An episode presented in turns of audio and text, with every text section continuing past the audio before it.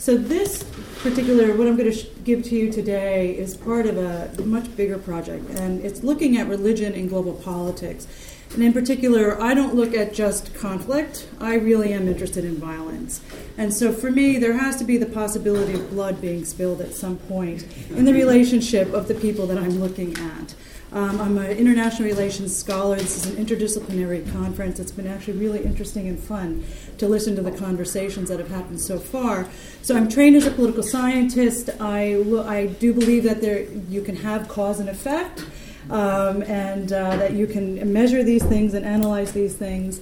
Uh, I do statistical analysis. This paper is that, that, that, or this set of papers that I'm going to be showing you today involves a lot of statistics. Uh, but I really do, I actually can speak and read Russian and I read a lot of history. Um, and uh, it's actually what drove me to statistics to see whether you can generalize from particular cases. So the book that I'm looking at is just trying to get at under what conditions does religion emerge as a central feature in politics. So I've done a lot of work on the state of Sudan, uh, which is now two states, and it broke apart. um, and uh, in part, at, it, when it uh, got independence from Britain in the 1950s, religion was not a core feature of the struggle between the North and the South. Uh, it was really about autonomy, but by the 1980s and into the 90s, religion became a central feature. And uh, the question is why? How did that happen? Uh, what changed uh, the dimensions? And then all the cases I'm looking at are Islamic majority populations. Uh, so Sudan is one of my cases. I'm also looking at Iran and how is it that Khomeini and his followers sort of reinterpreted what it meant to be a Shia. They went from a quietist sort of tradition to now they're essentially involved in running the government of Iran. Um, and why Islam? Again, I've done a lot of work looking at civil wars. As I said, I tend to look at the violent end of things. Uh, and it turns out that Muslim societies, Muslim majority societies, are involved in a disproportionate number of civil wars since the 1940s. I wrote a paper, I don't attribute anything intrinsic to Islam, uh, although there are aspects of Islam, the way it's being interpreted today, that allows for it to be brought into the public arena, mobilizes people to fight, and in particular, the concept of jihad, which other people have written about. Uh, which has now become an individualized obligation to go and defend compatriots. Uh, but Christianity too had the Crusades. Buddhism now is seeing, we're hearing about engaged Buddhism, the idea that you need to be involved outside of your own transcendence and help your community. Um, and then if you look at these civil wars, nine of the ten of intra, so where you have violence within communities, has been among Muslim communities. Um, and then if you look at the inter, so you've got a Christian community engaged against a non Christian community, one side involved Islam. And I think it has to do with development globalization, democratization, those sorts of issues. So if you're interested in that, I have a paper on explaining that. And then terrorism, which does seem to be, we know that Muslims alone do not perpetrate terrorist acts. Of course, we know that. Uh, but Salafi jihadism has really taken off. And if you look at the data, a colleague of mine, Assaf Moghadam, has tracked this. Upwards of 80% of suicide terrorists um, and uh, the majority of terrorist events are being perpetrated by Muslim Salafi jihadists. Uh, Iraq and Afghanistan are a large number of those cases. So, the question is why? Um, uh, why is that the case? So this paper fits in. It's largely an empirical exercise after our heady discussions about philosophy and basic principles of how we should order our societies.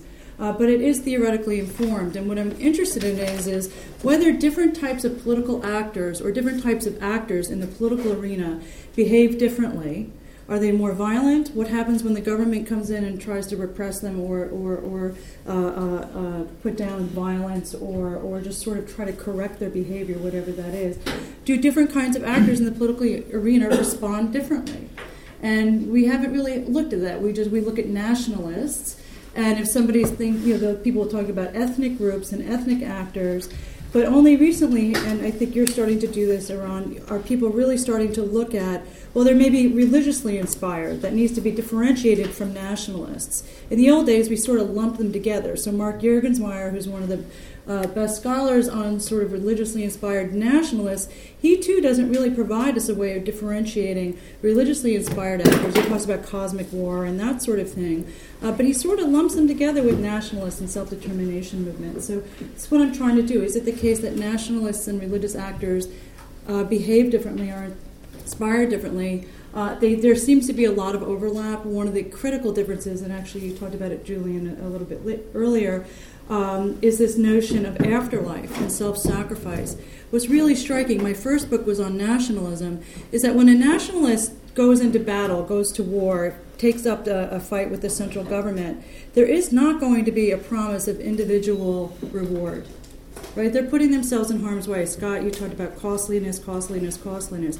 When a nationalist does that, they're, what they're doing is, is they're protecting sort of the historical memory narrative of the nation and if they die, they're guaranteeing or they're helping to guarantee that that nation will continue to exist in the future.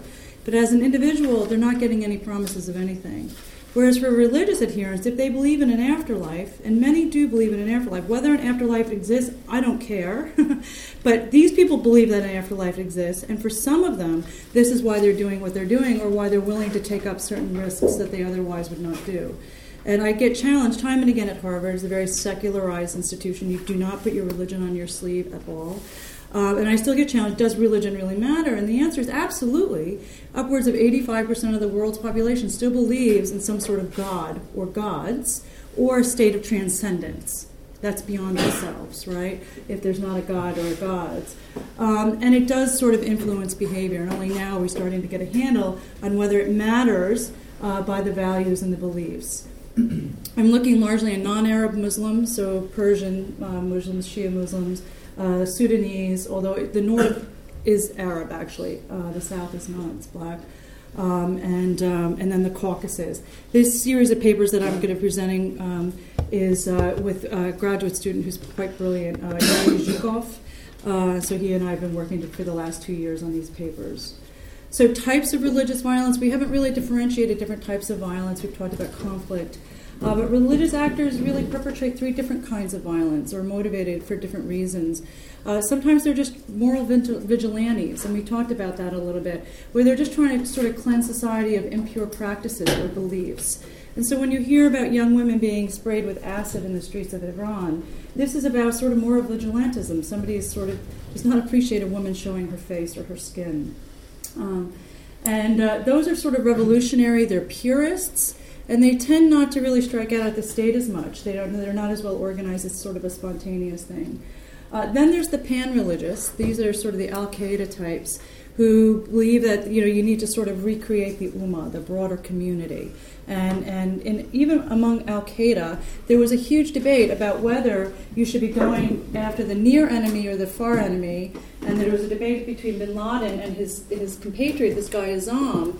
And Azzam uh, believed that it should be the near enemy, that you should stay and sort of purify Afghanistan uh, whereas bin Laden was the one that said, no, no, no, we need to go with the far enemy. Saudi Arabia is corrupt, not necessarily because of Saudis per se. Yes, they're part of the problem, but it was the corrupting influence of the West that did that. And so he had a more expansive, it's one of the reasons why the, the, the towers in New York were bombed and, and the uh, Pentagon.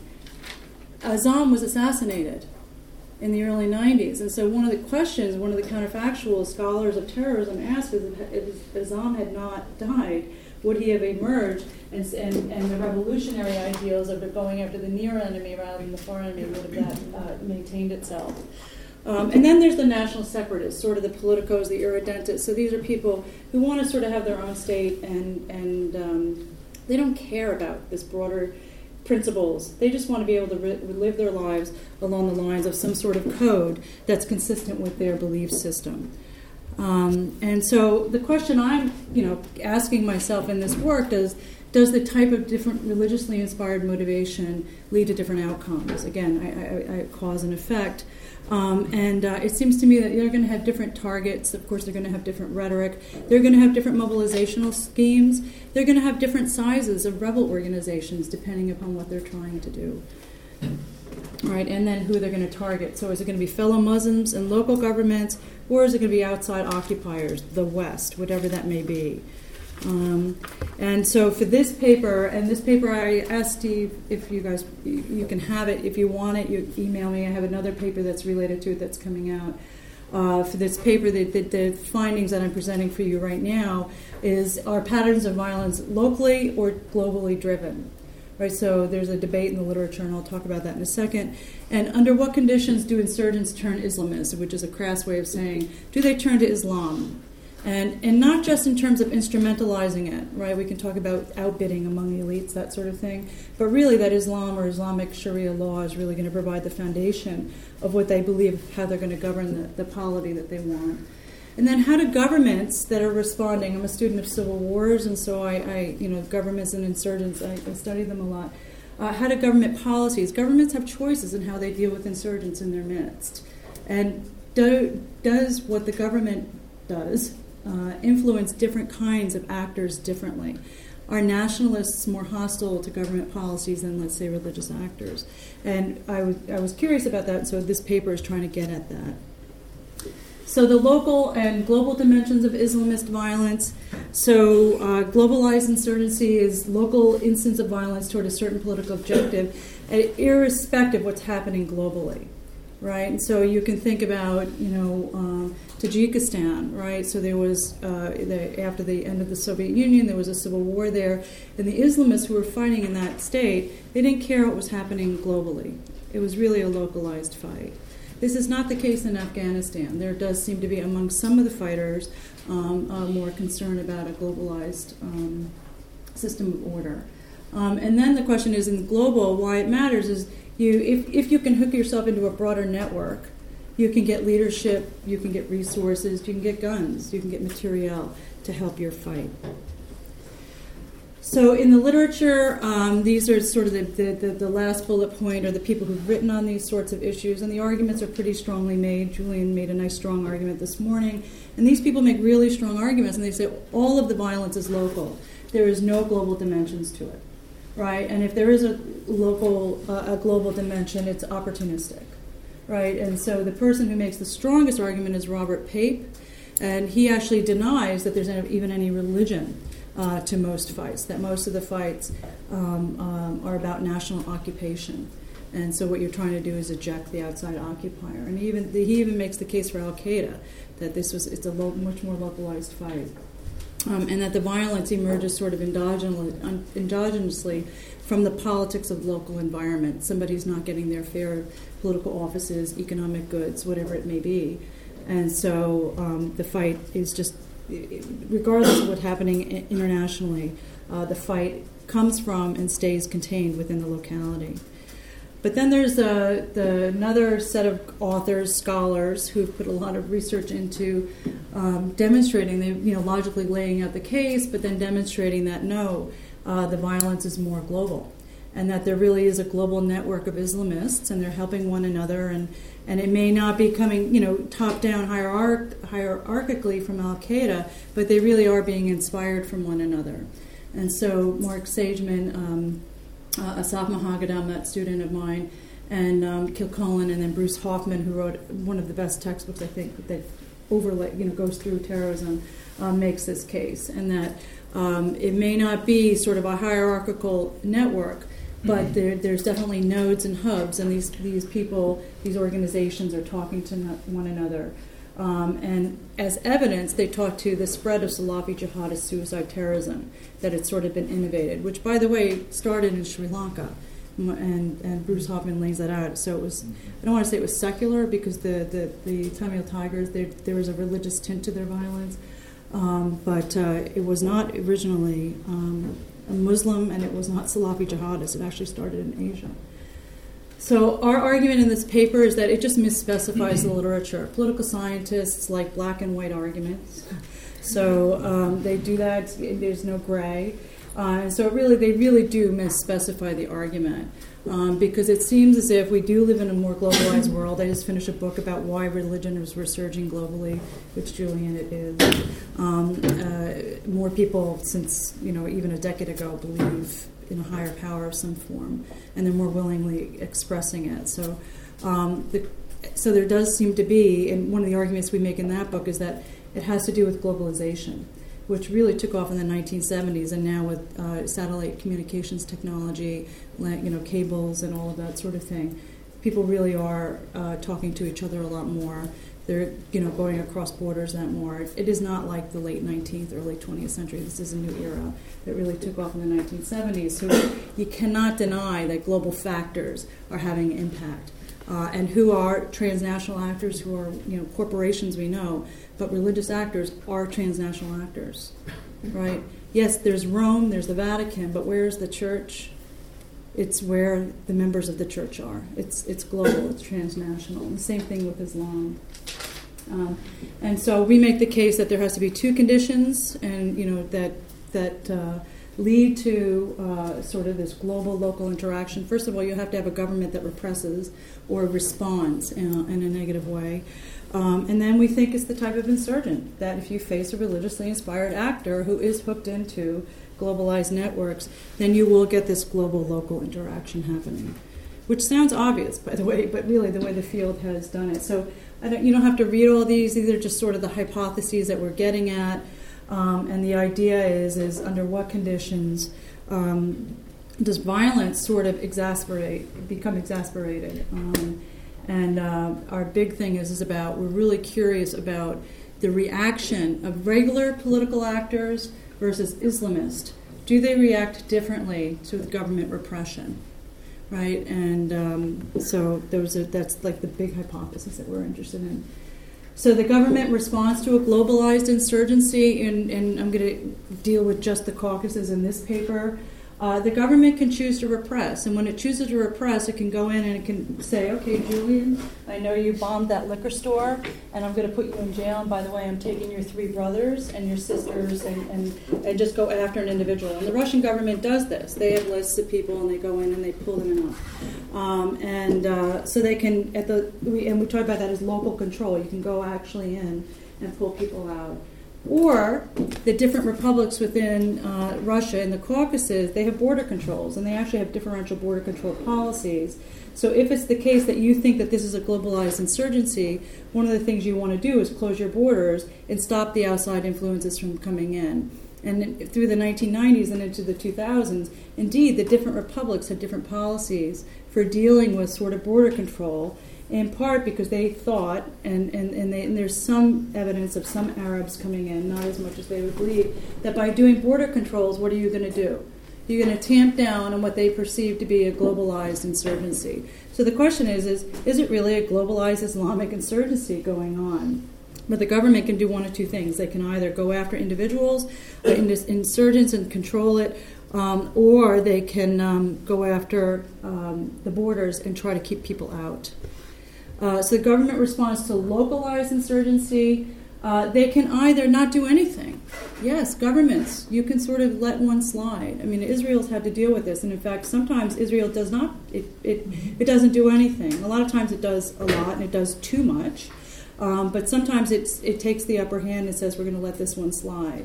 Russia tends not to do that, unfortunately, uh, very often. Russia tends to have a very iron fist. Uh, and or the government can just keep its borders open and not do anything about border control, right? Or it can sort of vary it over time. So the question is, what's the best strategy? Should there be really tight local control, really tight local repression, and the degree to which uh, borders should they borders be tightly controlled or should they be free?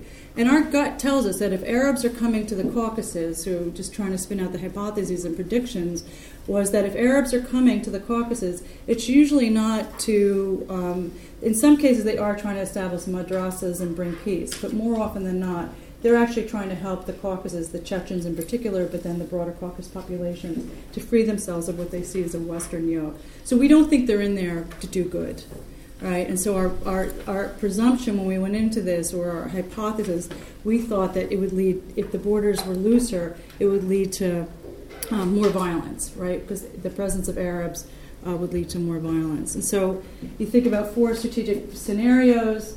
Uh, as I said, a government can be permissive, it could do nothing, it could say that was a bad situation. No repression, so it doesn't go in and pull Julian out um, and it allows for foreign jihadis to be present, right? So it just doesn't tighten. And some Dagestan actually had. It turns out if you look at the type of Islam in the Caucasus, it varies. The Chechens are Sufi; they're very localized. They don't actually don't like outsiders, but they don't really they don't attach themselves as closely to Saudi Arabia and the Wahhabist influence. It's not the case in Dagestan. Dagestan, a, a large proportion of the population there goes to the universities, you know, uh, in Saudi Arabia and travel and do the Hajj. Uh, so the different republics and the different strands of Islam actually matter in these cases. Um, or government could have could be highly repressive, and this is where Russia tends to be. It tends to do a lot of local control um, and allow for foreign jihadis present, right? So it doesn't really tighten the borders. Uh, or it could have global control. So again, you tighten the borders, uh, but you allow for local permissiveness. And governments, they make these sort of strategic calculations, or they can repress. So they're just tight all around. They can repress, or they can. And the question is, which is the best strategy? What is the best policy? And we can actually test this and look at which one they should do. Um, and then, of course, our predictions are that um, the worst case scenario is that you have global permissiveness. So you allow the Arabs in. And I have news for you. The, I'll show you some of the reports that we have. They use the term Arabs, Arabski uh, right? Um, you allow the Arabs in, but then you also repress, and we think that's the most volatile um, situation.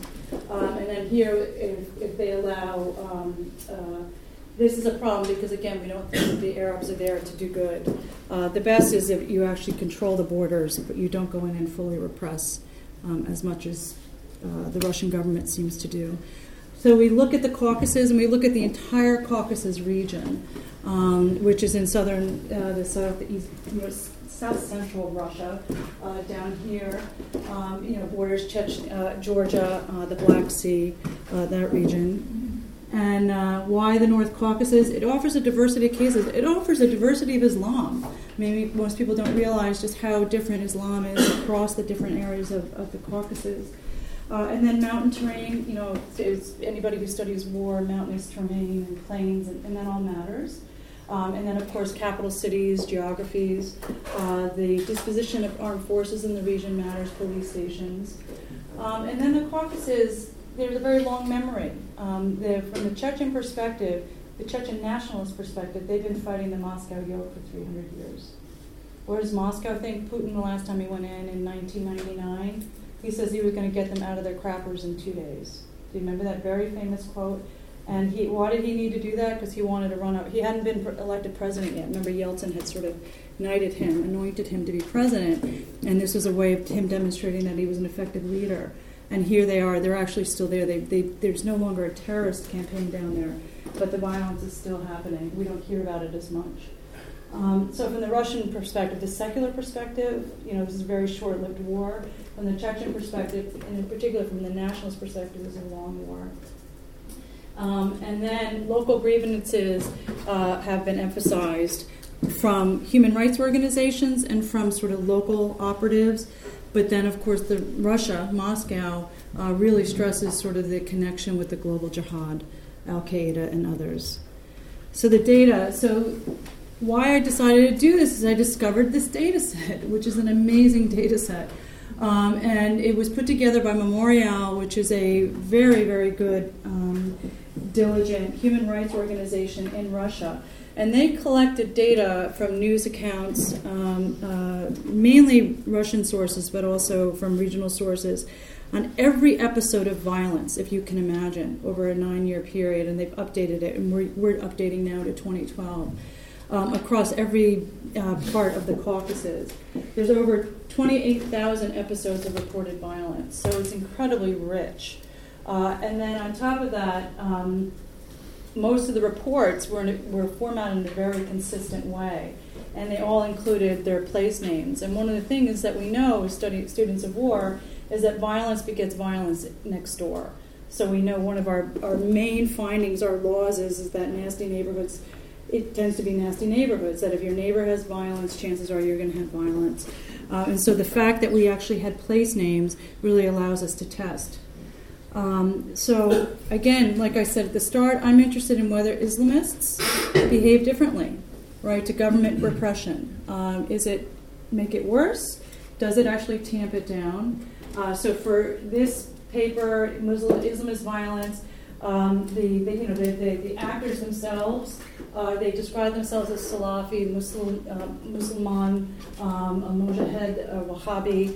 Um, and you know, there's testimonies and Memorial collected all these data and put them into the reports. And then we looked at the kinds of things that they did. They, what, what, who did they target?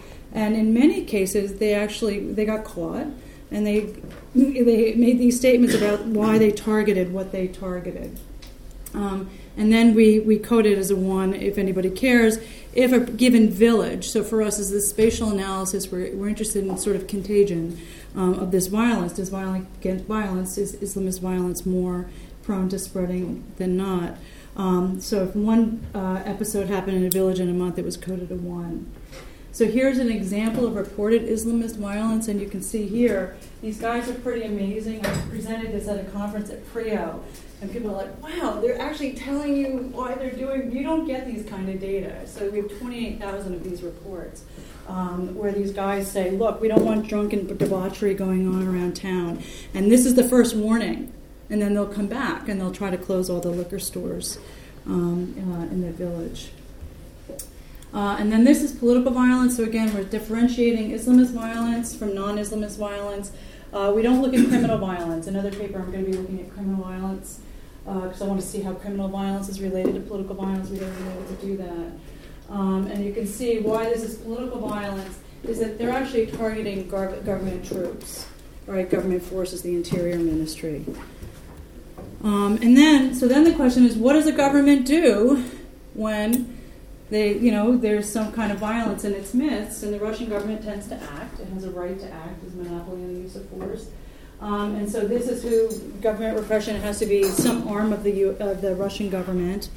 Um, and then the Russian government does all kinds of things, uh, anywhere from interrogations to jailings to airstrikes. They go in and they obliterate villages. Uh, we saw that in Grozny in the Second War. They actually pretty much leveled the place. Um, and then if they go after um, targets for us, uh, this is if the, if the targets are Islamist, um, uh, and that's religious places of worship organizations. And they do roundups pretty re- readily uh, at places of worship. Uh, and then examples of government repression, and you can see uh, if it's a mop up. So a mop up is when they go in and they basically clear out um, and exits have been blocked, doors, door searches are underway. And so this is what would happen to Julian. His house would be searched. He and all his brothers would be taken away. Uh, the women and children would be left behind. Um, and then religious repression, what happens. Um, so they round up regularly people at the mosques um, and take them in for questioning. And some don't come home for a long time, if ever. Um, so, definition of a global jihad again, we're trying to look at the degree to which this localized violence is related to more globalized violence. And a colleague of mine, again, Assaf Moghadam, has collected all episodes of violence related to what he believes is sort of the global jihad of Salafism. Right? Um, and uh, so he's collected all that data, so we sort of matched it to our data set. Um, and then, like I said, the Arab presence there's actual reports. It turns out that Russian, you know, Russians talk about the Arabs, the foreigners. Um, if you have dark skin when you're in, if you ever travel to Moscow, you will get carded. They will ask to see your papers, um, and you can see, you know, a member led by an Arab mercenary. I mean, it's just the way it, that culture, that society works. That you actually can clearly get examples of this. Um, these are all the villages um, in the Caucasus. So there's 7,800, over 7,800 of them. And so this is it. So this is just all the kinds of violence from the data set mapped. And you can see that the yellow is political violence. So that's anything that's not Islamist, right? So if it was Islamist, um, it's in the green, because of course green for Islam. Um, but uh, and then if it's just other kinds of violence, and it was mutually exclusive, right? So we actually they don't match. And then you can see how government repression tracks right, onto uh, the different levels of violence. And the question is, is are the political operatives, uh, take care, um, are the political operatives responding differently than the non-political, the Islamist? Because for the Russian government, don't you, they, they should want to know, right, whether what they're doing is effective, or they should have a more nuanced policy depending upon the kind of insurgent they're facing. Uh, if you look at just this is looking at just the green, right? Uh, this is the stuff I'm interested in is the Islamist violence. Um, what's really striking is if you listen to the rhetoric of the Russian government and you read their reports and everything else, you would believe that there's a global jihad like brewing.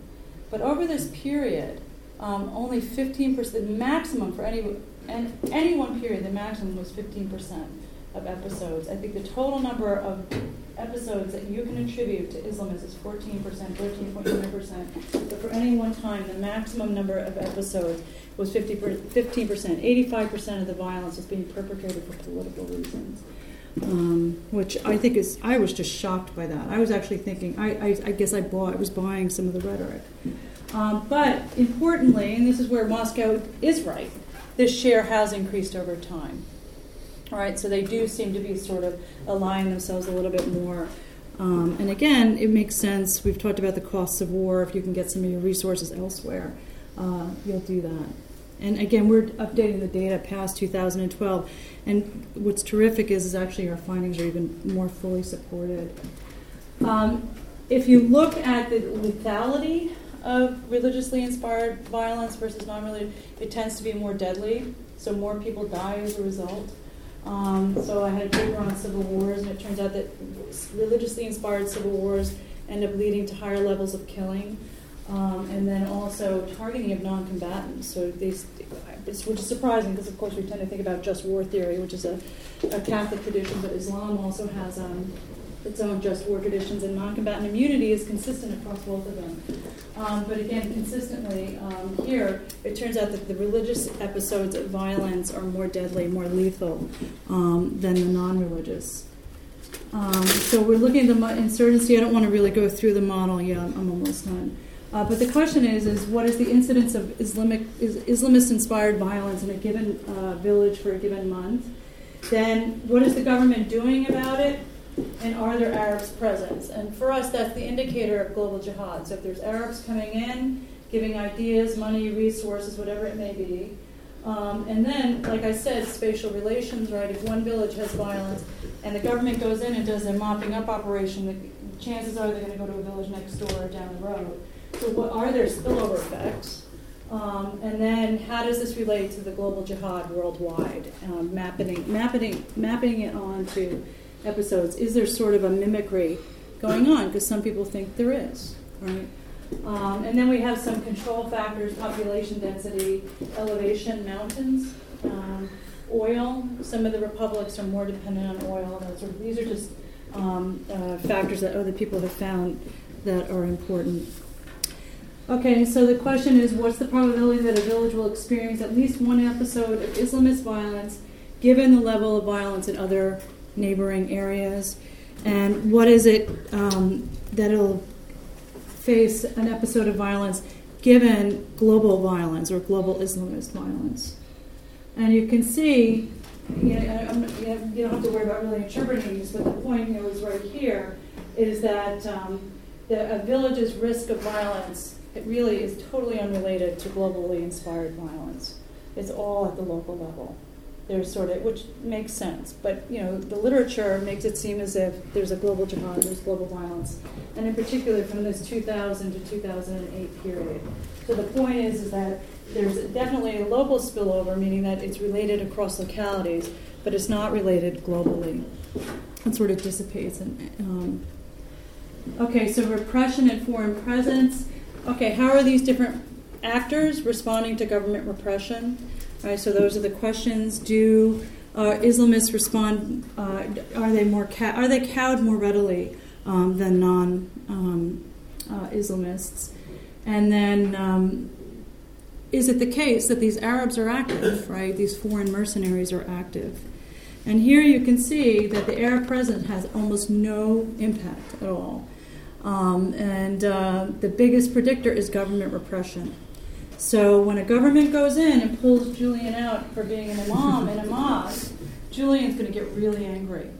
And he gets more angry than nationalists and non Islamist fighters. So they tend to strike back. And it tends to be quite quick. So we lagged our variables for, in statistics, you can lag for a day, an hour. Most of us lag for a month, a year. Uh, it dissipates pretty quickly. So we did a month. Um, and it turns out that the biggest indicator of continued violence, violence beginning, is when the government represses and going in. And we control, we do, you know, um, matched samples of, of villages that have undergone repression versus those have not undergone repression. I can give you the paper if you want. But the point is, is that government repression is local control may not be the best policy. Uh, the government may want to go and talk and empathize and help deal with emotion. Um, and so we ran some simulations. We took about two years worth of the data to say, okay, if you're Moscow, if you're sitting there, what should you do? Should you locally control um, or you know do both? Remember that matrix I put up? What should you be doing? Should you be tightening borders and going and repressing that sort of thing? And so, what the simulations show that the worst situation is when the government does local control, so go in, goes in and absolutely represses. So somebody attacks a liquor store and they go in and they, you understand they're dispensing tanks, armored vehicles. I mean, it's, it's sort of overkill. Um, and then global permissiveness, which is what we sort of predicted. Global permissiveness means that the Arabs are there. So this is sort of the worst case scenario that when the government not only represses but allows for Arabs to be present, um, that's when you have the most, the highest levels of uh, Islamist-inspired violence. Um, the best is actually when you tighten the borders. So actually, Russia should be tightening the borders because again, it seems to lend evidence that these Arabs are not there to build schools and hospitals. They actually are there to foment revolution. Um, at least these data, you can sort of infer that from these data. Um, but local permissiveness that Moscow may not want to go in. So that's that upper left one, that that's the least violent, um, is when they sort of ignore this stuff or go in with, with kid gloves on. You don't go in and, and, and, and sort of arrest every male in the community, uh, which is what they tend to do. Um, so the summary of the preliminary is Islamist violence accounts for a relatively small share of all violence in the Caucasus. Uh, I was I knew it was smaller than Moscow had, had suspected, but I hadn't realized it was so small. Uh, it has been increasing over time, and then Islamist attacks have been more deadly on average, which is important. Um, and then again, a village is more likely to experience Islamist violence if it's been exposed to government repression, uh, which is really important. And I hope Moscow, I hope the Russian government reads this. They're not be happy with me, but. Um, and then the Arab presence and international um, terrorism have a positive but a very, very modest effect. Um, there really does not seem to. So those scholars who make the case that the Caucasus are part of the battleground, there just doesn't seem to be a lot of evidence to that. And then, of course, I think we all knew this at the start of this, but some of my colleagues did not. That you have to deal with local grievances. Listen, listen to what people are saying. If they're saying that the system's unjust, well, try to make it more just. It has nothing to do, or has little to do, with this global fight. Um, so the conclusions is my last slide, so I'll finish up. Uh, not all violent, not all religious violence uh, is local, but some of it is. And again, I you know I don't want one of my things that makes me a little nervous about this paper is is that as a student of religions and the resurgence of religion, one of the reasons why religion is, is faring as well as it in the modern era is precisely because it is a global phenomenon and it's sort of religious actors are harnessing the technologies and um, and uh, resources that the, the modern society, which was supposed to kill them, by the way, kill off religion, modernization has actually empowered them. Um, but but this paper is showing that actually most of the violence is lo- much more localized. Um, and that what we suspect, and we have a, we've a sort of a qualitative case, reading a lot of history that the, when the Chechens allow and the Dagestanis allow them to come in, it's really because they want them to help in the local fight. It's not because they see themselves. In fact, the Chechens, one of the one of the things that's really interesting is is that uh, I don't know if you guys remember this guy Basayev, who he aligned himself with this other guy uh, Khatub, uh, Hatab. Uh, and they went up to Dagestan and started sort of fomenting revolution in Dagestan. It had stayed localized in Chechnya. And one of the reasons, again, for that is that the Chechens said, We don't want you here. You're just making it more difficult for us. Moscow is going to come down again much harder. And so they went into Dagestan. Um, and, uh, but even in Dagestan, they weren't successful. But the point is, is that these foreign jihadis that the government is so worried about, they can only assert themselves or have influence or power um, if the local grievances are large enough. Um, and the data seem to support that. So I'll end it there, and I welcome your questions and comments. And again, if you want the papers, let me know.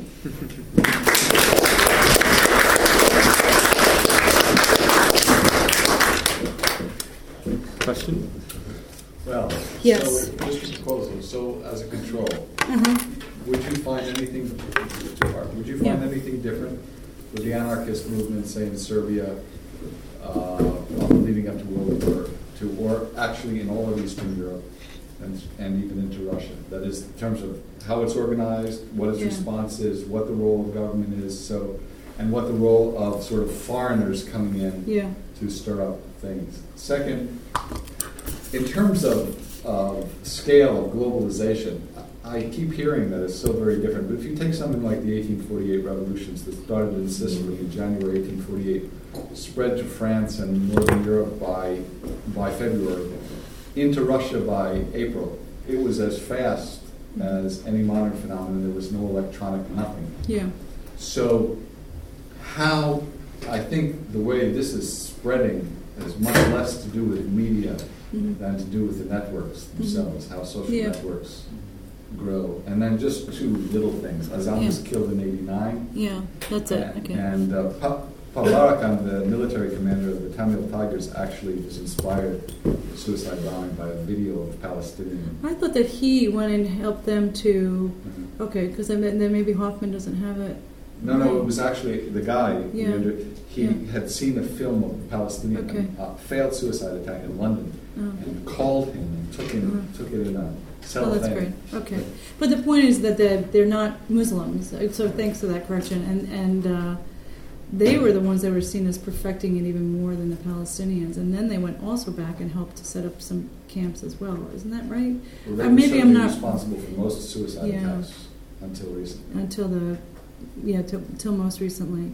And then Azzam, you're right, was 89 at the tail end of it, but that was when Al Qaeda was trying to figure out: do we stay in Saudi, or do we, and or the Middle East, or do we take this broader? And um, um, and Azzam got assassinated. And we still don't know who killed him. Uh, there were, he had a lot of enemies um, as a result. But um, the scale of globalization, you know, Scott, I'm a cynic on this one, skeptic too. But a colleague of mine shared some data about the density of it, uh, and then the satellite communications, and then the introduction of the container ship, the fact that goods can come so much quicker and so much easier across our oceans and that sort of thing. So the, the intensification does seem to have left um, a, more of a, an impact uh, in the modern era. It seemed to have really picked up in the 1970s. Uh, at that period, I'm not denying that there was not global. And you, you know, you can read Bar- was it Barbara Tuchman's Guns of August, she talks about how cosmopolitan Europeans felt. There were no borders, there were no passports. You could just cross borders without thinking about it. Um, but this seems instantaneous. I mean, the, the, the transmission of data is pretty quick. Uh, the anarchists, it's a great question. You know, I'm a student of the Soviet Union, have read all the, you know, Bakunin and all those guys, and so I agree. I wish I had data on them. I would, I would, I would, I would, I suspect that you probably have very similar dynamics. In fact, I think a lot of communists reflect religion as well. They have a cosmological worldview, they have a teleology and a history and an endpoint that they're trying to achieve. Um, but there do seem to be some differences. So, on the violent side of things, the religious wars seemed a little bit more intractable. They last longer, religiously inspired civil wars, really, uh, and, the, and, and the fact that they're more deadly. They're harder to negotiate a, a settlement to. So, we, ta- we talked about Israel this morning. Um, they're not as amenable to a negotiated settlement. They tend to go to that victory, right, to one side really pushing. Uh, and you could make the case, and that's what happened in Sudan the South won. It won, and again, it's a religious war. It was it, it, the North turned it into a religious war by trying to Islamicize the entire country. Um, so I don't have the data on the anarchists. It would be fun to, to mess around with that, but I think just logically speaking, yeah, I think there's absolutely some, you can do some mapping um, on um, the motivations. I'm not sure about you know some of the other things that we've discovered or, or observed out of these data um, that would map onto it. So, and then the social networking, absolutely. I think, um, yeah, people were clever. Lenin, I mean, the moment it was right, they put him on a train and he went right to, I mean, he, he was very well informed about when that revolution was ripe for the taking. Uh, Khomeini, I mean, he used cassette tapes, right, sitting in Paris and he waited it out and he had interlocutors and they were talking back and forth and he went in. Uh, but I do think that it's sped up. I mean, look at the Arab Spring. How many countries did we have fall within, I don't know, four months? Yeah, but Yeah. not faster than 1848. Yeah. But I would say the 1848 it took longer. The groundswell took longer to take on. So I think the falling may have, but I think that the groundswell took longer. Do you want to step in to comment Yeah, I on was just this? volunteer. Yeah. I, I, I wrote a book recently um, Yeah. about the anarchist networks at the end of the 19th century, early 20th century. It is, it, it is to me, you know, very much recollecting that the speed of movement was, was enormously faster than the levels of dissemination um, uh, and kind of dispersal, uh, even by relatively slow uh, sea trade routes um, from Europe to South America. Mm. But, but of course, there there isn't the hard data available. That's- that- There isn't the what? There isn't the hard data available at all to, to frame but also Yeah. the same the same sort of balance I would suspect between um, uh, violence perpetrated with a neighbouring mechanism and nationalist violence, which co- somehow kind of assumes that Yeah. identity. Steve? Yeah, um, I just wonder if you could clarify something else. I was a bit confused about the globalisation theme of Yeah. uh, the talk because um, we started out talking about globalisation, how important it is, and then it's, it seemed that the take-home message for the Russian government was keep the foreign jihadis physically out. Yeah. Now, um, so I guess my question is: suppose I'm a foreign jihadi and the Russians prevent me from physically um, getting where I want to go in the Caucasus or wherever it is.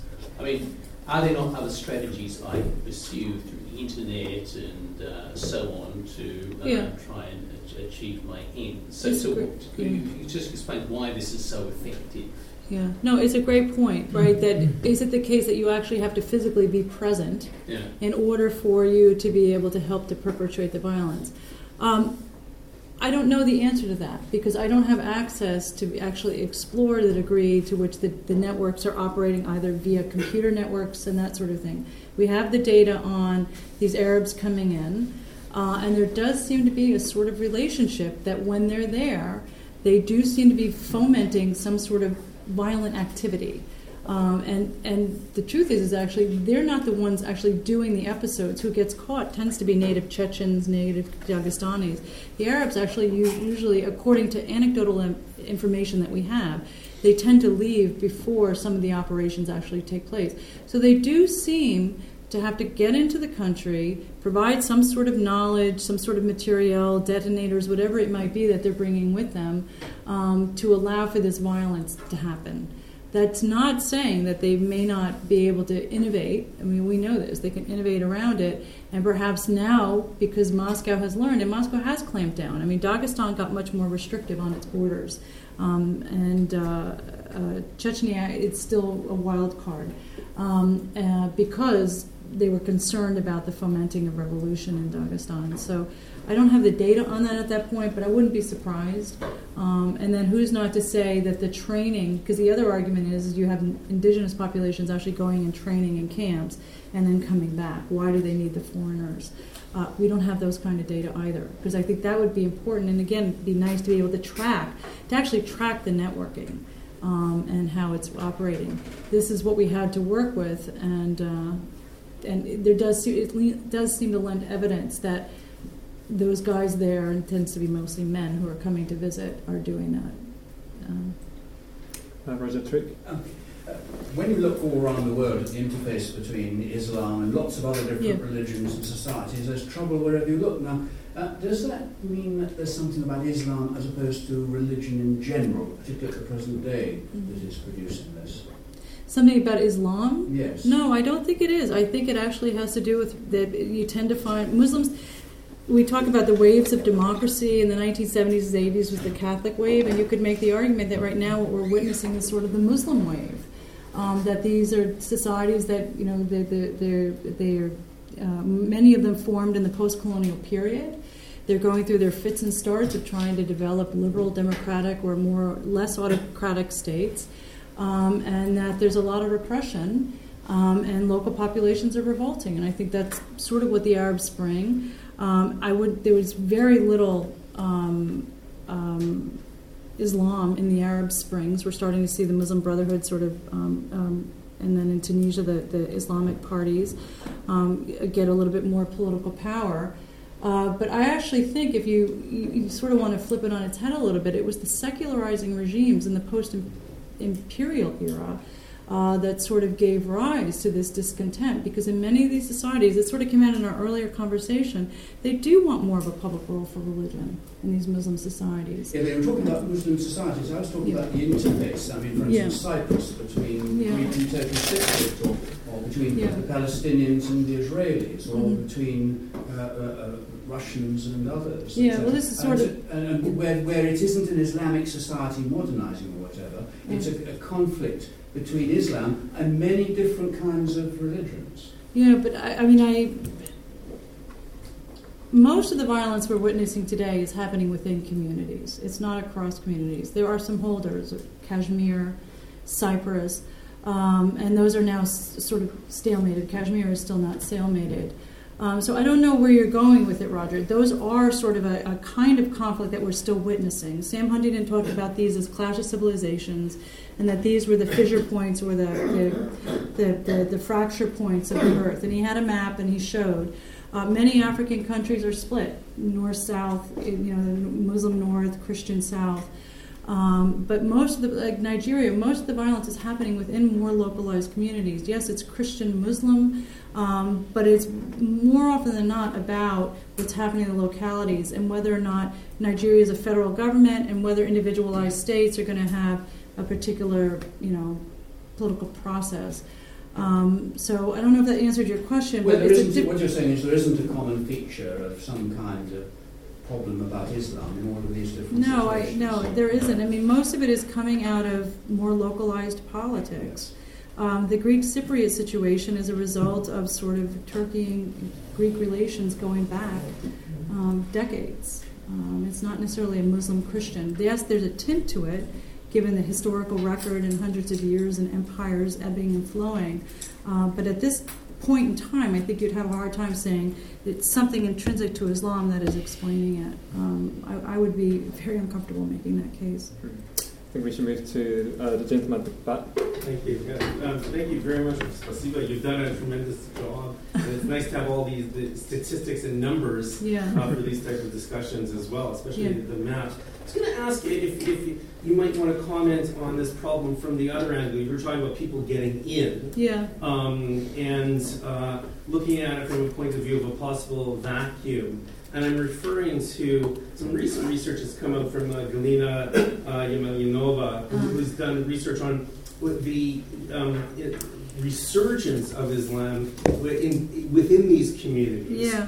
And, and the, the question that arises is whether the, the Soviets did such a good job of um, kind of um, well, Sovietizing religion and virtually eradicating it, that it, it, in effect created a vacuum because the indigenous Islamic traditions, which were nonviolent actually, Yeah. um, were no longer there. Mhm. And so therefore, when, when now these, these regions, Chechnya and Ingushetia, etc., uh, start getting autonomy or semi-autonomy, they then look for a religious role model. They no longer have the indigenous role model. Yeah. And, and not so much that necessarily the, the so-called Arabs are getting in, but that they also, there's a vacuum effect, they're also looking for, and, and then it's quite easy to, to get Wahhabi-funded uh, institutions, for instance, in, Yeah. in these areas, and the vacuum that was created. So I wonder if you see any correlation between that, between the kind of loss of indigenous traditions Yeah. and the, No. It's a great question, and, and you know this this actually started in the 19th century when Moscow first went into the Caucasus and sort of annihilated the population, uh, and killed off actually all of the older imams. Right, so it was an incredibly bloody war in the 19th century. It took 60 years, and um, and sadly it was the old guys who all got killed because they could not physically run away. Right, because they were going, they were bringing cannons up into the mountains, denuding all the birch forests, and some people make the case that actually they lost sort of their real traditional Islam because many of the older imams uh, were killed off.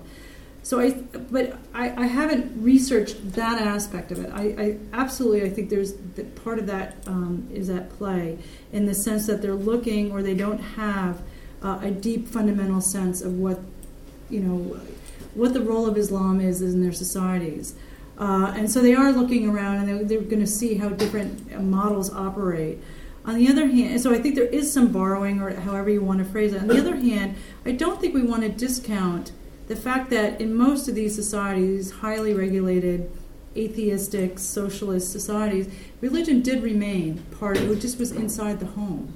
right? People still practiced, they still read the Quran. Um, and in the case of the Chechens, it was really ve- very localized eh, to the imam, right? It- you didn't have the top down Wahhabist coming. That was not the case in Dagestan, which is why I do think that Dagestan became much more of a hotbed of the Islamic or, or Salafist inspired violence than did Chechnya. So I'd love to see Galina's work because I'd like. I haven't seen anybody really study the different strands of Islam, and then if it's the case that I'm right, my gut tells me that I'm right, that Dagestan has a different then then it should be the case that the vacuum is operating much more so in Dagestan than it was in Chechnya, and and that does seem to be the case. The data seem to bear that out. Um, but I, I haven't been able to track. I haven't been tracking that. Uh, that's great that she's able to get data like that. But I have no doubt that actually there is borrowing going on and, and that sort of thing. Uh, but that is what religion is. I mean, religion changes over time, and and and um, and so the question is, is what would what would have been the baseline? And I don't think the baseline is as low as most people. The Soviets did not do as great a job of killing off religion as as they would like us to believe. Yes, they didn't allow mosque building, and they got rid of a lot of mosques. But you can practice your your faith is private, and you can practice it uh, in your home. And and a lot of people continue to the traditions in their home um, even despite what uh, Moscow was saying. Right, uh, lady at the back has been very patient. Um, do you see a similar um, situation in Afghanistan with what you described um, with um, the, the conflict really, really being localized and um, a lot of the violence is really local against our NATO and that when they, they've um, the Taliban made um, alliances with Al Qaeda act really was after 2001 really for um, necessity for need because um, they were becoming under attack. But then there's there's obviously a big um, difference between the localized conflict and then the um, which is Taliban and the Al Qaeda, which links more to the global. But you know that was really quite um, condensed. Mm-hmm. More recent times there have been more linkages between the 2 groups. Yeah, I think, I mean, Scott, you could probably answer this better, but I think the Taliban regret their alliance with Al Qaeda. I mean, I, I, my sense is, is that this was more localized. They were hanging out in Pakistan in the border areas. Uh, they didn't perpetrate 9 11. Yes, they harbored Al Qaeda, uh, but Al Qaeda was helping them, right? Have resources um, and that sort of thing. So uh, I don't think the Taliban ever saw themselves as part of this more globalized fight. Al Qaeda did. Um, and similarly in Iraq, I mean, this is what happened in Iraq, and it was finally the Iraqis who said, "We don't want any of this." So this is the, what is it's AQI Al Qaeda. No, in the what's the, uh, the, the Iraqi group? Well, anyway, um, Mesopotamia. Yeah, Mesopotamia. Well, anyway, they the, similarly that they realized that it was a mistake. The Sunnis in Al Anbar province aligning themselves, and so they turned coat um, because it ended up bringing sort of you know. Um, you know, more of a hostile reaction, more force uh, down on them. So um, again, I think the Taliban are another example where it was much more localized. Um, and uh, my, you know, talking to friends who are experts on Al Qaeda and um, and I've studied the Taliban. That the Taliban sort of regret actually having made that alliance, but now they're in that bed and they have to deal with it. Although Al Qaeda seems to be, I was at a conference last week and you know, the big question is Al Qaeda dead or is it dying? Is it on its deathbed, on death rows? And there was a panel of four or five um, terrorism experts Martha Crenshaw, Mark Juergensmeyer, Jessica Stern, and Scott Appleby. And the consensus seemed to be that Al Qaeda is on the run.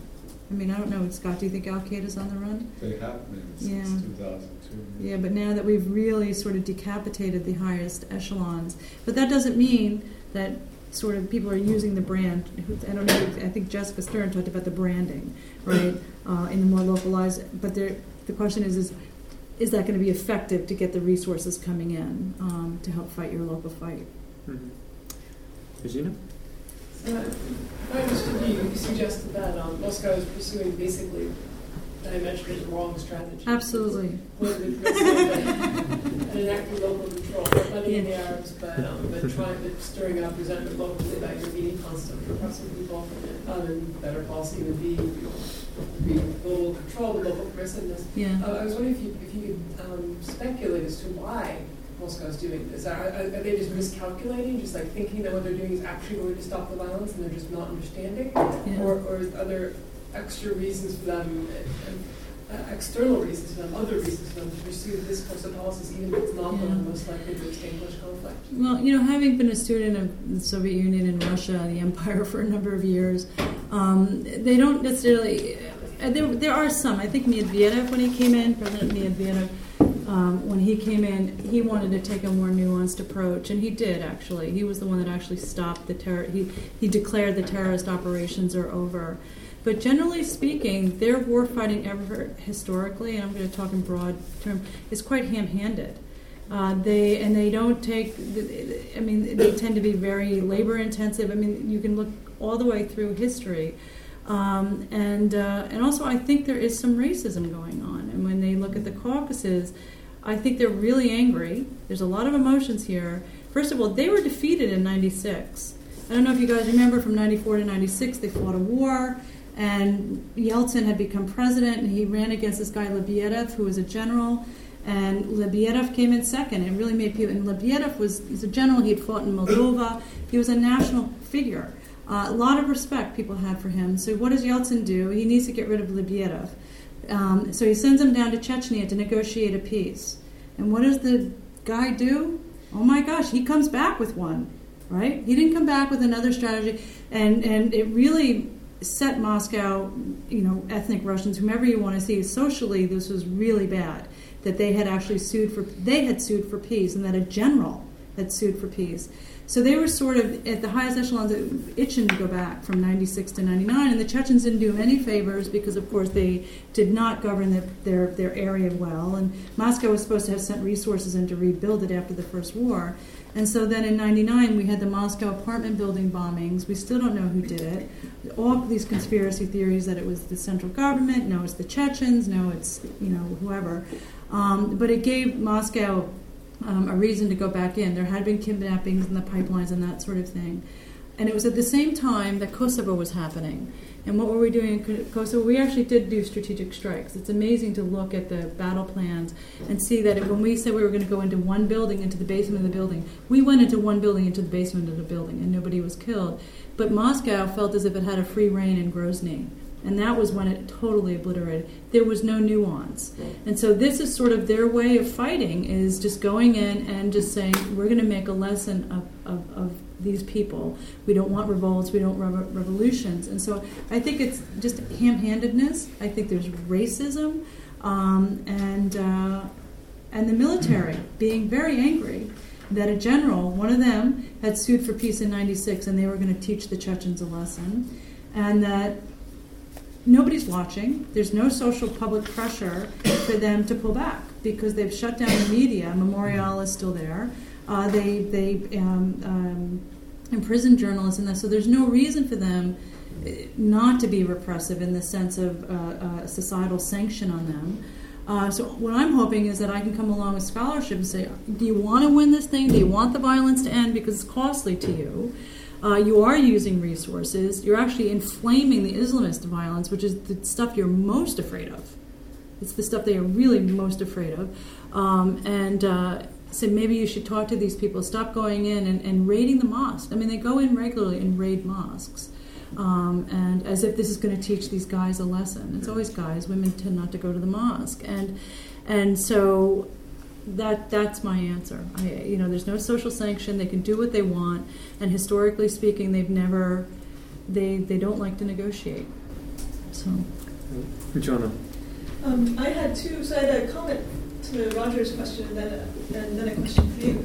Um, so the comment was just that I think a recent sort of survey from the Pew Forum um, found that in the U.S. at least, sort of attitudes amongst Muslims are overwhelmingly of a sort of very moderate, of a, like sort of moderate both politically and socially. And I think that supports your point that it depends a lot on sort of local context and not um, Islam. I had a question about. Um, so you said in your remarks that one of the things that really makes a difference is just a willingness to go ahead and hear grievances, mm-hmm. um, and that that's really important. And I'm just really curious to hear what sort of structures are being used for that. So is it is are there formal structures for hearing grievances? Is it sort of Um, is, are there, is it a political, social setting?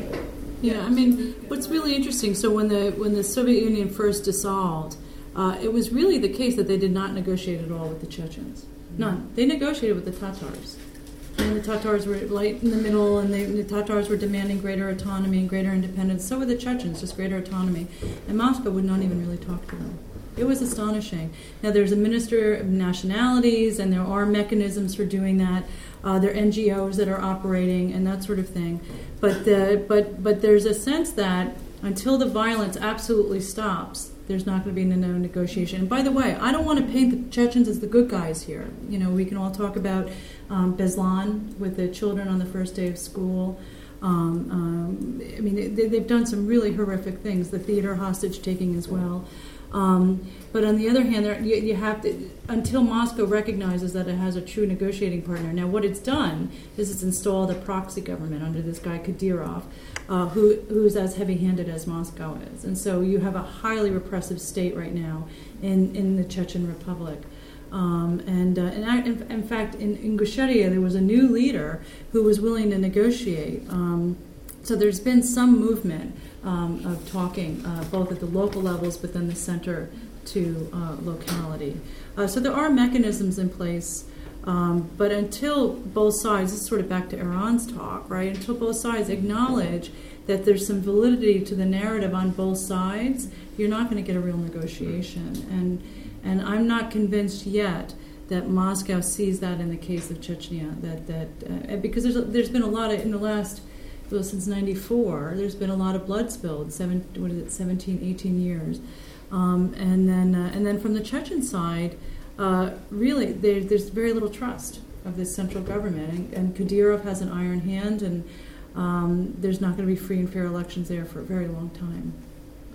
Right, I'll take the last question from the gentleman at the back. Um, I enjoyed your talk enormously, but depressingly, I must disagree with all these conclusions. Okay. So um, I hope to pick up the point that Roger uh, was alluding to with Islam. I think you've got to look at the metaphysics. You, you can't just look at the phenomena. You've got to look at the underlying philosophy. Are three issues give me great cause for concern. The first, there's no such thing as a loyal opposition. There's no such thing as a loyal opposition in Islam. It's a very depressing fact from a book called The Closed Circle.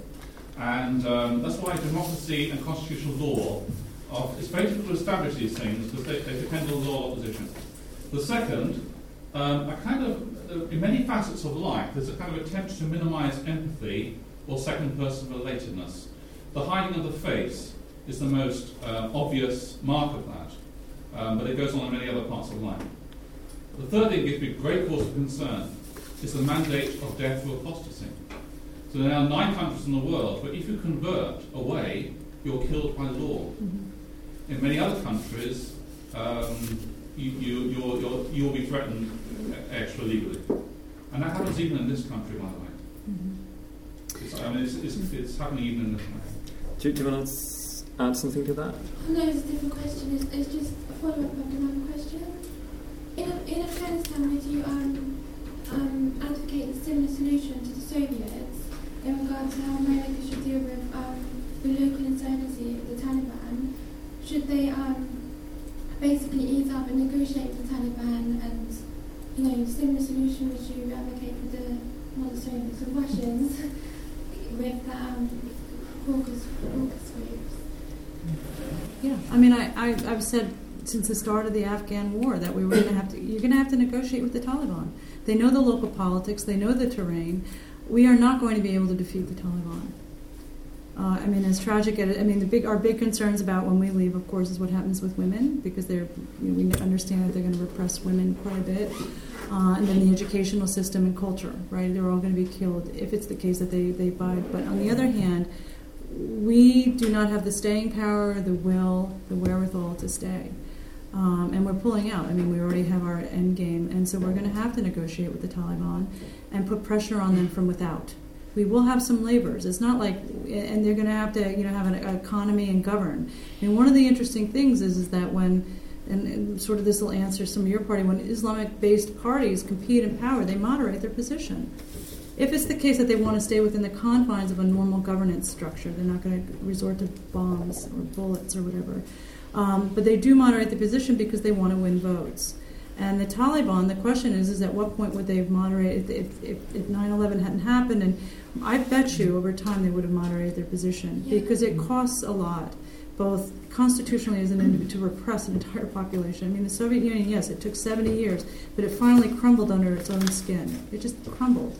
Um, and uh, so the idea that we're going to defeat them, and we, yes, eventually we're going we are negotiating with them. We know that. Um, uh, we have been negotiating with some of the Taliban, been duped and tricked and that sort of thing. It's happened before, but uh, we have no choice because we don't have the wherewithal, the resources, the will to stay, to take, uh, to do what it's going to take uh, to defeat them, uh, which is what it's going to happen. I mean, they, they have the local levels power. As to Islam, you know, sir, I respect your opinion, but what I'd say is, what about these countries where they actually do have Islamic inspired parties competing for power regularly? Indonesia, right? Indonesia, eh, you know, they, the Islamic based parties help bring down Suharto, right? Tunisia, right, is the Islamist, and it seems if Tunisia is going to have a democratic government. Yes, there's some of the more fundamentalist extremists, however you want to do it, parties uh, want to impose um, some restrictions, but some of them understand that this is a, a society with a pluralist set of views, um, and uh, and they're going to you know work within the system um, to make it to, to, to, to get it. Death for apostasy, yes, there are some states that have that, uh, but they're not the majority of states. And, um, and then there was your second point, the empathy. We maybe we'll talk about that tomorrow. There's notions. Maybe Aaron can talk to you about that.